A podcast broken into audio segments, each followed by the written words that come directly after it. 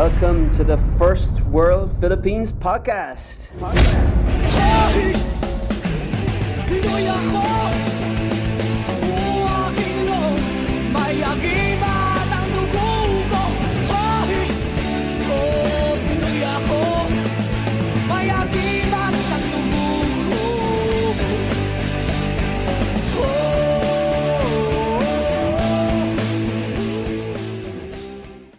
Hindsight is always a 2020. So, if you can go back in time, if you can talk to your 20 year old self, what would you tell him or her? Would you warn yourself against heartbreak like David Bonifacio of New Leaf?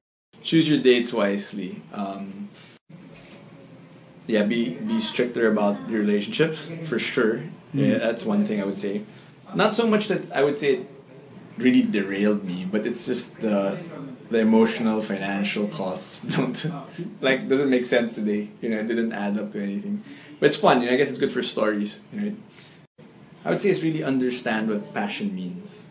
Or would you correct the follies of your youth like what Noe Lopez of Starbucks would have done? Well, the only advice really would just be more respectful of my elders. Oh, okay. I think at 20 years old, you know, coming from California and feeling invincible and feeling so strong because you're so young, you know, you feel like the whole world's out there for you. I don't think I was very respectful hmm.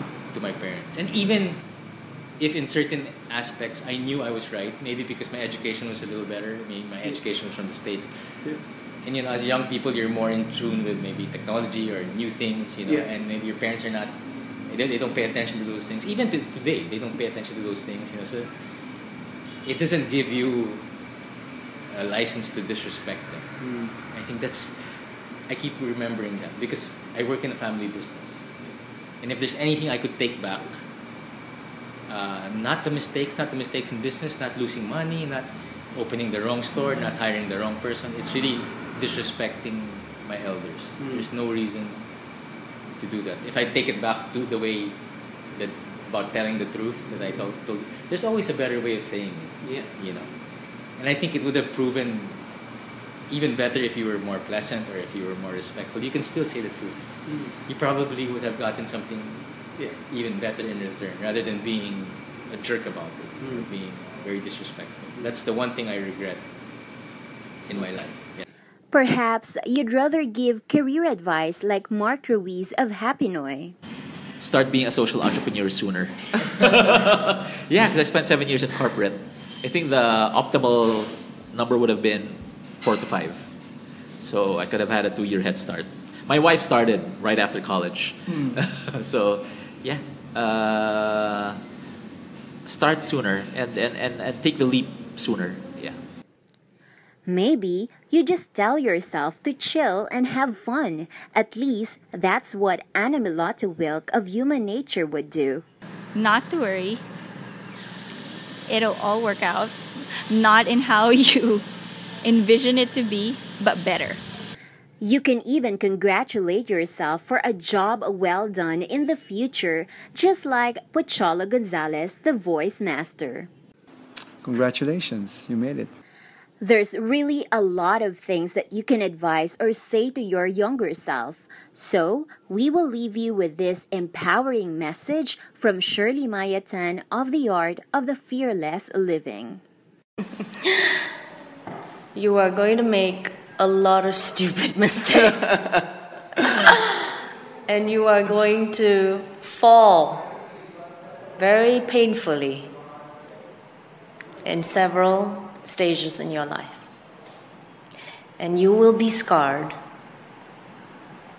You will be assaulted. You'll be stripped and shamed and humiliated. But everything that you're going through will help you understand what love is, what gratitude is, what joy is, and why the greater humanity relies on never giving up, on believing that the good will always prevail.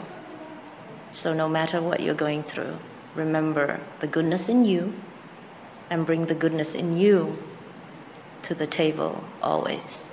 And that's how you become the best of you. Thank you, Shirley, for that wonderful message. Now, it's your turn. What would you tell your 20 year old self? Hey, this is Mike again. Thank you so much for listening to the First World Philippines podcast. It would mean so much to me if you left a review, if you share this podcast, somehow help us spread the word. We do this for free. All we ask in return, please consider sharing this with your friends, people who love the Philippines, and people who want to become successful in this country. This is their podcast. Thank you so much. I'll see you in the next episode.